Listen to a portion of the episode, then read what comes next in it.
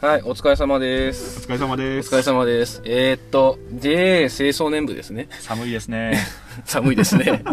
あ JA 清掃年部の、えー会議に来ており ます。はい。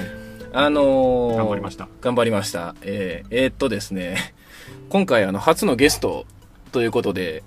あのーお願いしまして、ちょっとゲスト呼ぶの早いですよね。あ、そうっすか ね。あの、いや、自発的に出ていただけるよう強制したような気がするんですけど。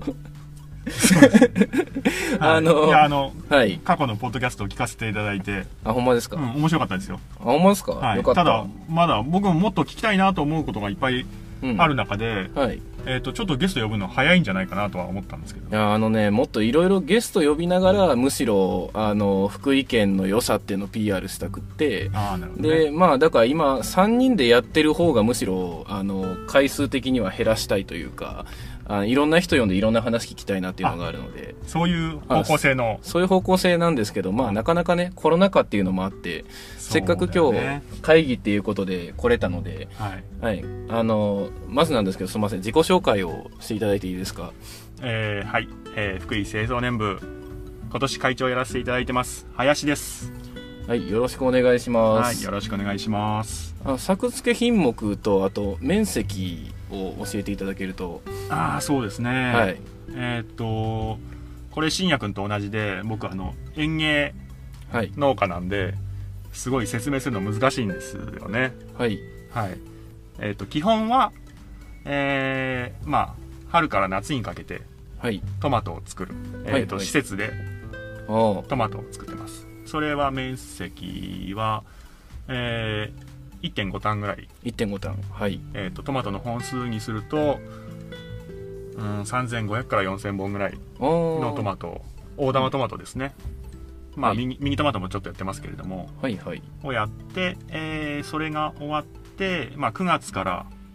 翌年の2月3月ぐらいまで今度はその同じハウスでうん。ほうれん草を作るとはいはい。いう作型ですねはい。はいあれなんですね。僕、ごめんなさい。 いいよいいよ僕の、あの、キュウリの作付け面積と大体一緒ぐらいなんですね。あ本当面積的には。あーなはるいほ。どなるほあ、すみません。挟みました。 はい。どでまあそれとは別にあのーまあ、3R ぐらいのハウスがあってはい。それの3分の1ぐらいであの野菜の育苗もしてるしはい。でその3分の2、まあ、2あるぐらいのすごい小さい面積で今アスパラガスをはい。 3年ぐらい前からかなはい。始めて、へーえーとそれはもう作ったの100%直売所で売ってるんですけれども、へえう。ん、あそそういうのもやったりあとね、えー、と実はあの路地はい。で、えーナスとかはい。オクラとか、はいまあまあ、冬野菜じゃないわ夏野菜が中心になるんだけどうん。うんそれも作ってそれは基本的に全部直売用にはいはい。やってますねだからうん。うーんとトマトとほうれん草を中心にした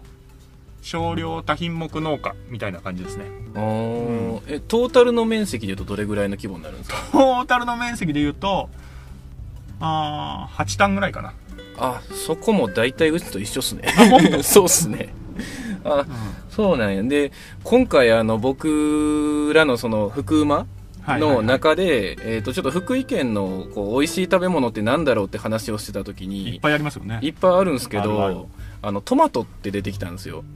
はいはいはいはい。トマトねで、あの、コシノルビーっていう名前あるじゃないですか。うん腰のルビー、で、それが、あの、ブランド名なのか、うんあの、品種名なのか、え、どうなんやろうって話になって、はいはいはいそこら辺のお話を聞いてみたいなと思って、今日お願いしたんですよ。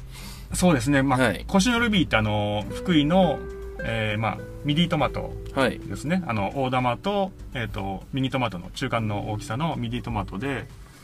えーまあ多分日本で初めてのはい。フルーツトマトっていうかあ、そうなんですかそういう感じだと思うんですよね、へえ。うん、で、えーまあ、今今で言うと、えー、コシノルビーっていうのはあのーブランドですねはい。ブランドになってますはいはい。だから品種としてはえーまあ花小町とかはいはい。なんかいろいろあるんですよね、うんうん、条件があってってことですかブランド化するためには。そうね糖度あの一応このこの品種はい。この品種の、えっとミディトマトうん。が、まあ、3種類ぐらいあるのかな2種類か3種類ぐらいあるんだけどそれを総称して、えー、腰のルビーとしてうん、出してる感じですよねさっき今って言われましたけどもともと品種があったんですかそううそうそうそうああったんですかコシノルビーってもともとは、えー、と腰のルビーっていう品種のはいミディトマトあったんですよねああはでそうまあそこからどんどんこう改良していはいもうちょっとこう病気に強くしたりとかはい作りやすくしたものが、まあ、今なんですけれどもあーで品種としてのコシノルビーも今もまだ多分残ってはいますよあね残ってるんですか残ってる残ってる僕なんか昔どっかの研修行った時に、うんこれコシノルビーっていう品種ですって食べさせてもらったことがあるんですよああはいはいでそっからあのしばらくしてこうトマトの農家がどんどんどんって増えていく中で作ってるのを花小町っていう品種でで、うんブランドの名前が星のルビーだよって言われ てどっちなのって思っててあそうそうそうまあそういう関係ですねあでもな何でもいいわけじゃなくてはい例えばあのミディトマトで有名な品種っていうとフルティカっていう品種がああーあはいるんだけども、多分ああいうのはコシノルビーとしては絶対出さないと思いますね花花シリーズですかね普通あ花シリーズ花小町とか花クイーンもうもうと本か当作ってる人しかわかんないと思うんですけど結構皮薄くて食べやすいやつですよね皮薄くて食べやすいそうですね、うんでもあのオリジナルのコシノルビーもすごい美味しいあのは美味しいんですよ味はすごい評判良くてそうあの、うん最初にあのこれコシノルビーっていう品種だよって言われて食べさせてもらったやつが、ななんかちょっとトマト独特のなんか青臭いようなあおーの香りがしてそれが僕めっちゃ好きやったんですよ、あうーん、で今のあの花小町とかももちろん美味しいんですけど、うんなんか今その昔のコシノルビーっていう品種食べる機会減ったなっていう気がしてて、うんでそもそも品種自体存在してなかったのみたいな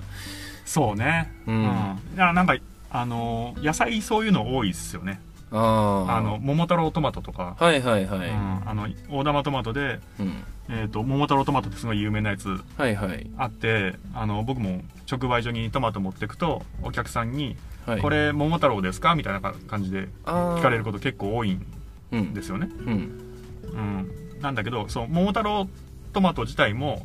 実はあの滝井さはいんで作ってるいろんな品種のトマはいトの中でこう桃太郎トマトっていうブランドがあってはいはい実は今その桃太郎トマトって言ってもはいいろんな桃太郎がいるんですよ あそうなんですかそうそうそうあ多分ももともとは桃太郎っていう品種あったんはいだけどはいやっぱりそこから作りやすいようにいろいろ派生してはい今いろんなも桃太郎があ僕あれあの「桃太郎ゴールド」っていう の作ってましたあの黄色いやあつ黄色いやつそうああの買いに来るお客さんがーうん「この時期に柿取れるの?」って言うんです よで「え柿あるんや」って買いに来たら裏返したらヘタ見て「トマトや」 ってで結構ね味自体は評判良かったんですよあーあのなんかなんていうんですかねそれこそ苦味とかあのなんかトマト臭さがなくてあー純粋に甘みを求めてくるお客さんには受けが良かって、はいはいはいはいで結構うちの親父とかもそうなんですけど、うんあのやっぱその青臭いそのトマトらしい匂いがするやつが好きっていううんちょっとおじいちゃんとかだと多いかもしれないですけどあー僕もそのタイプが好きなるほどそうですねうんうんなんかねあのトマトのこうオレンジとか黄色いやつっはいて結構甘く当たるはいはいはい多分あの酸味が少ないんだと思います、はいはいはい、うんでミニトマトもうんあの今いろんな色あるじゃないですかはいであの黄色い方が甘いってお客さんによく言われるんだけどはい多分あれ酸味がうんないんで、うんあの同じ糖度でも甘く感じる、あ相対的にっていう感じですかねそうそうそうの酸味がない分甘さが強く感じるみたいそなうそうそうそうそうあーっていうのはあると思いますそういえばあの腰のルビーはいもうなんか最近なんか黄色っていうかオレンジっぽいの出たの知ってますあれ腰のジュエリーですか腰のジュエリーはいはいはいあれもだから腰のルビーの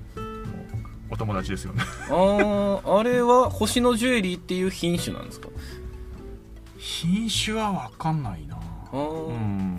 うん、今直売所とかやともう売ってますよね売ってるねお店も出てましたっけもうお店も出てると思いますえちなんだけけどどはい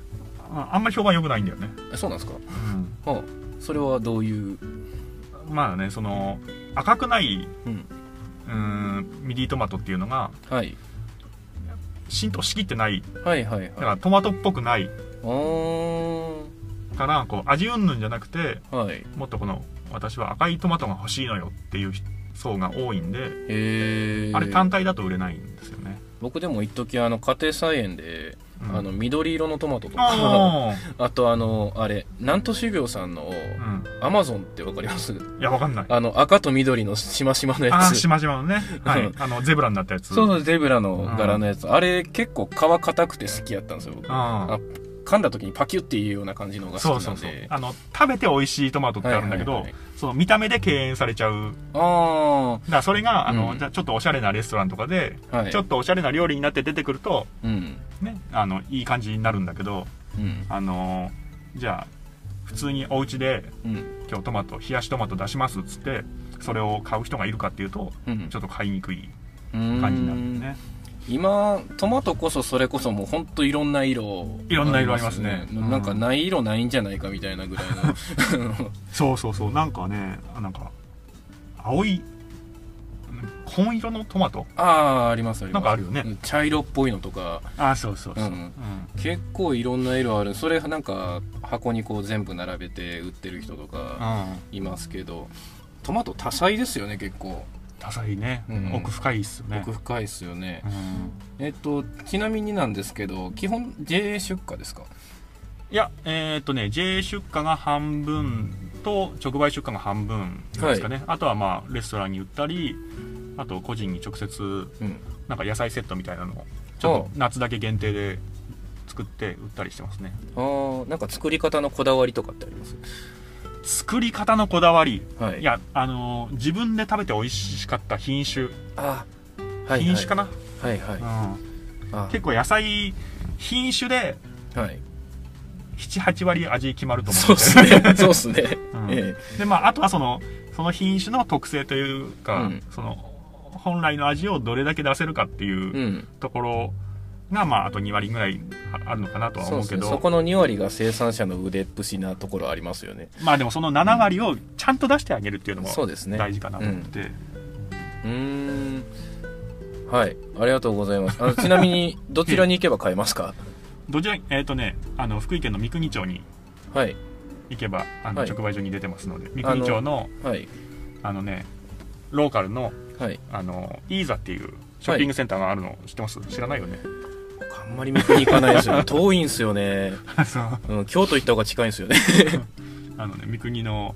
イーザっていうすごいローカルなショッピングセンターがあって、はいうん、それなんかあの高校生が名前つけたんですよね、イーザってあそうなんですか、うんえー福井弁なんだよねもともとそうですね福井弁です ねうんもう北と南で言葉違うんでね福井県ああそれあるねたまに伝わらん時あるんですよいやうん本当ね僕あの嶺南の方ってちょっと関西圏そうですねよりの嶺南はもうほぼ関西弁に近いですね近いじゃないですか、ええもう嶺北の方って、まあ、特にあの三国とかはすごいそうなんだけどはいちょっとねあの東北っぽいんだよね、あそうですねあそうこの間あの青森の子があの、うんちょっとハハウス見に来た機会があってへ、ーめっちゃ福井弁やと思ったんですよ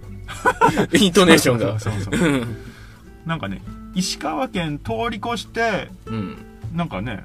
石川富山新潟ってそんななまってないよねなんか不思議ですねそこら辺どういう言葉の文化圏なのかそれまた調べていたいなとは思うなんか急に嶺北になるとうん東北なまりになるに近くなるんだよ ね、うん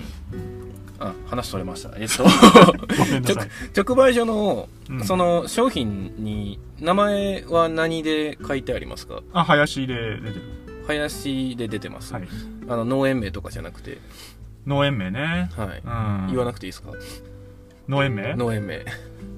園名で 出てないんであ出てないですかうん あの通販とかも特にはいややってるけど、はいあちょっと今手が回らないんだよねあなるほど、うんじゃああのぜひぜひあの三国のイーザそうそうそうで買っていただければってことではいはいあの、あの林さんです林ですはい ぜひ買ってくださいはいはいえあのねこの新也君とはい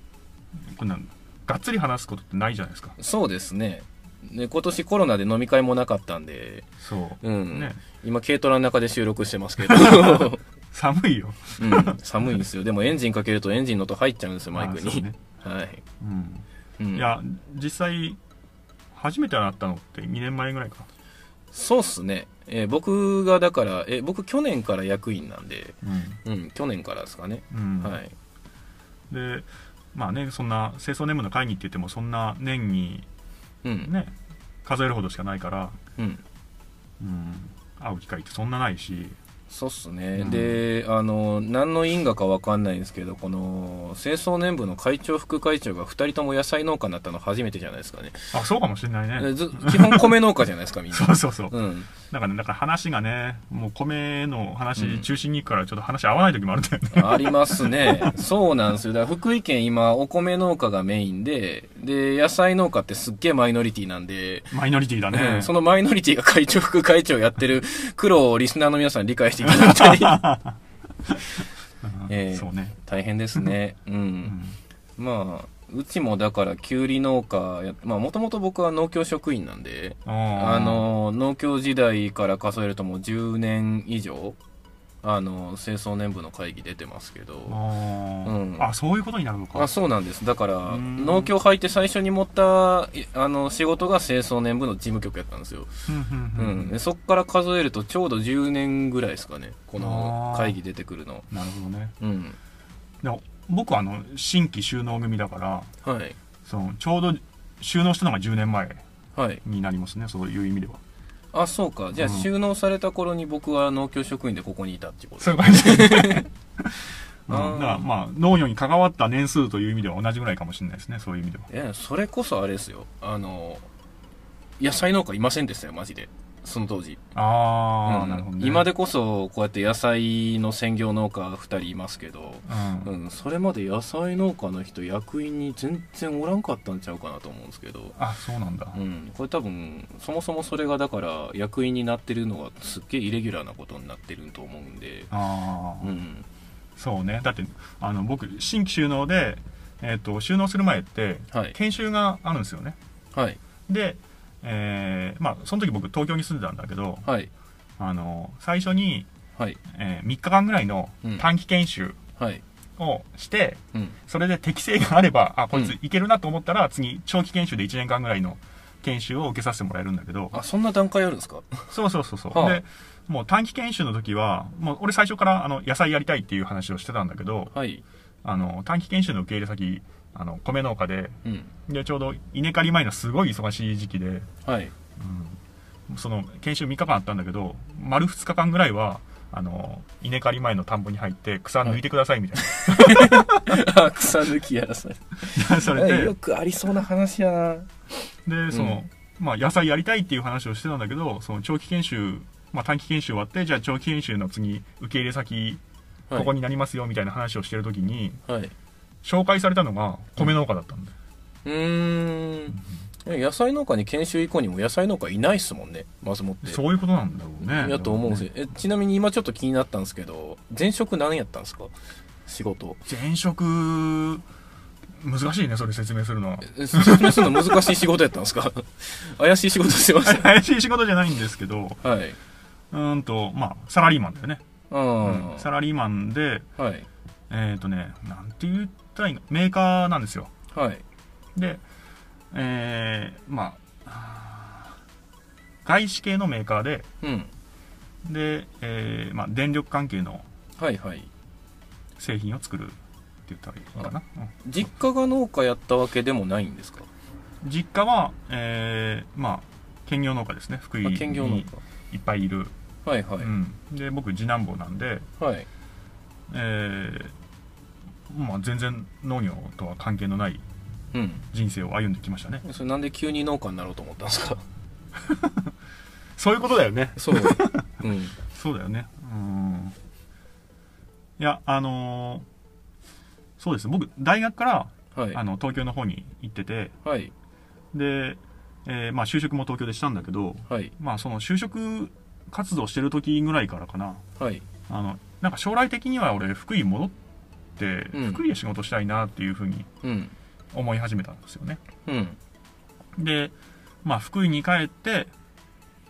まあなんすかねまあ福井で自分の力試したいっていうのもあるしはい、そのやっぱ福井好きだったんだよね多分ねああ いいっすねいい言葉もらいましたねでうんまあ、もちろん自分の親もいるし、うん。まあ、古くからの友達もいるしはい。なんかそいつらと一緒になんかやりたいなっていうのはあーあってで、まあ、福井でとりあえず帰ってきて仕事しよう35ぐらいになったらし福井帰ってきてなんか仕事したいなっていうのは思ってたんだけど、うん。で、まあ、それが早まって30で帰ってきたんだけどはい。でいざ帰ってなんかやろうと思ったらはい。ななんすかね俺が働きたい職場がなかったっていうか、あ ーはあ。うん、で、えー、とじゃあまあ独立してうん。なんかやるしかないねといううん。ところがスタートですねうーんだから起業したかったの本当は、はいはいはい。うんああ、まあ僕もの家農家でも何でもない。兼業農家ですらないん で。あうあ、ん。ななんでいや農協か農協農協がっす入りね口か、。うん。一応、だから、このポッドキャストの中でも自己紹介の中では言ってたんですけど、あの、たまたま就職したのが農協やったんですよ。なるほどうね、ん。それまで僕、海洋の勉強してたんで、海の勉強してたんで、ああうん。全然関係ないところかそら。うだよね、うんええう海って言ってたもんねそうなんです、うんだからなんで今こうなってるのか全然わからないですけど、何の因果か。でもあのー食育とかで結構子供の、こう、相手することが最近増えてきたんですけど、あの、子供たちに語っててよく思うのは、あの、自分のその時のスキルとか、あの、特技っていうのは、やっぱその時々変わるじゃないですか。うんうんうんで、つどつど、やっぱり自分のパフォーマンスをできるだけ高く、あのー発揮できるような場所に身を置きたいとは思ってるんですよ。すごいえー自分の、こう、なんていうんですかね、なんか、それっぽいこと言ってるけど、 うあのーなんか社会における役割じゃないですけど、うんなんか、あのー役に立ちたいとか思った時に、ん役に立たない仕事って別にないんで、ないけどね、うんただ自分が役に立てるかっていうと自分のスキルとか、うんあの技術とかとあの向き合った上でそれが活かせる場所に行くことがすごく大事やと思ってるので、はうあ、ん、っていう話をねいいね俺そんな話信也君と酒飲みながらしたいな、あそうですねちょっともうそろそろコロナも明けてくると思うんでぜひぜひ、うん、そうね、うん、年明けぐらいにまた飲みながら話しましょうしたいねか、だはい僕もね大学は、えっと航空系の、航空系はい、はい航空宇宙系のは大学やったんですよだからそういうのが専門の大学に行っててあはいで、えー就職はそのさっき言ってたうん電力系の、はい電力関係の会社に行ってうんで今農業ですからうん本当人生って分かんないよね今今ここにあの大学の専攻が空と海が揃ったんですけどその二人が今農業やってるっていう不思議 うん、やっぱり陸に帰ってくるんだ、最後丘に帰ってき陸にて帰ってくるあの落ち着きたいっていうそうだねそ地んなに感じ足つけて、そうですねでふるさとに帰ってくるんですねうんはいじゃあまたあのーえっとどっかで、えー飲みながら話をするということ でまあ今よろ回しくお願いしますはいこんなところでえっとね気づいたら23分喋ってるんですよあすいませ んいやいやいいですあの楽しかったですあはいあの、このポッドキャストを通じて、だって、コロナでもう全然集まれないから、あの、こうやってなんかゆっくり喋ったのも、役員になったとはいえ初めてやったんで、そうですね、はい、今日は楽しかったです。ああありがとうございましたりがとうございました。じゃあ、あの、この後は、えー雑談スキルまで喋ってから帰ろうと思い ます。はい、ありがとうございました。福馬 福まで。ええありがとうございました。ありがとうございました